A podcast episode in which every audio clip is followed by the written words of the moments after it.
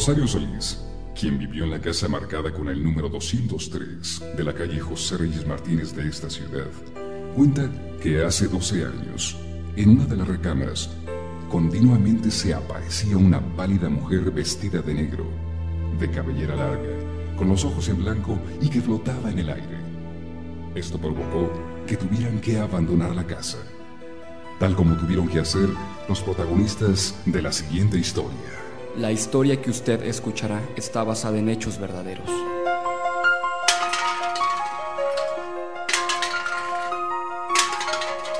Los muertos están vivos.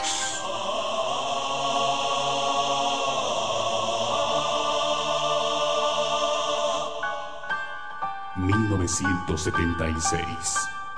Calle Galeana. Cerca de lo que es hoy el puente sobre Avenida Ayuntamiento. Laura y su esposo se disponen a dormir. Antes, pasan por la recámara de su hijo para desearle buena noche. Su hijo inquieto pregunta. Mami, ¿quién juega y llora en la azotea todas las noches? Ha de ser un gato, duérmete. Buenas noches.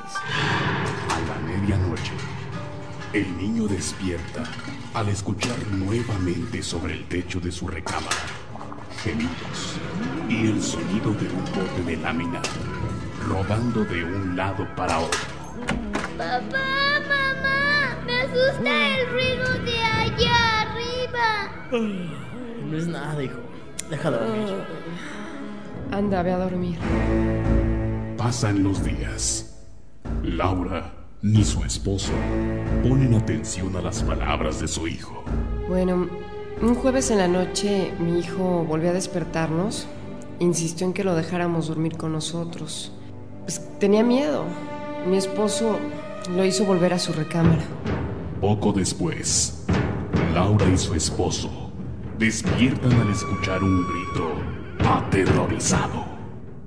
El viernes no encontramos a mi hijo por ningún lado. Mi esposo dio parte a la policía. Al día siguiente, el sábado, al volver a casa después de andar buscando a mi hijo, entonces vi un bote amarrado de un lazo que colgaba de la azotea. Laura y su esposo sienten rabia al pensar que tal vez el sonido de aquel bote es la causa de que su hijo haya huido de casa. Él sube a la azotea. Al acercarse al bote, ve otro bote tirado sobre el techo de la recámara de su hijo.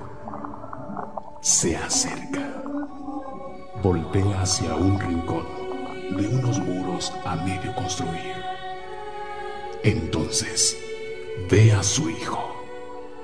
Está sentado en cuclillas, abrazando sus piernas, como protegiéndose de alguien, totalmente arañado del cuerpo.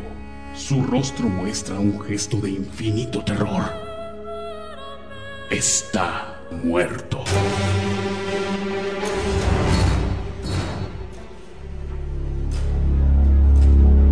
Nos cambiamos de casa. Un año después, al llegar la medianoche, nos despertó el sonido de un bote rodando en la azotea. Nos asustamos muchísimo.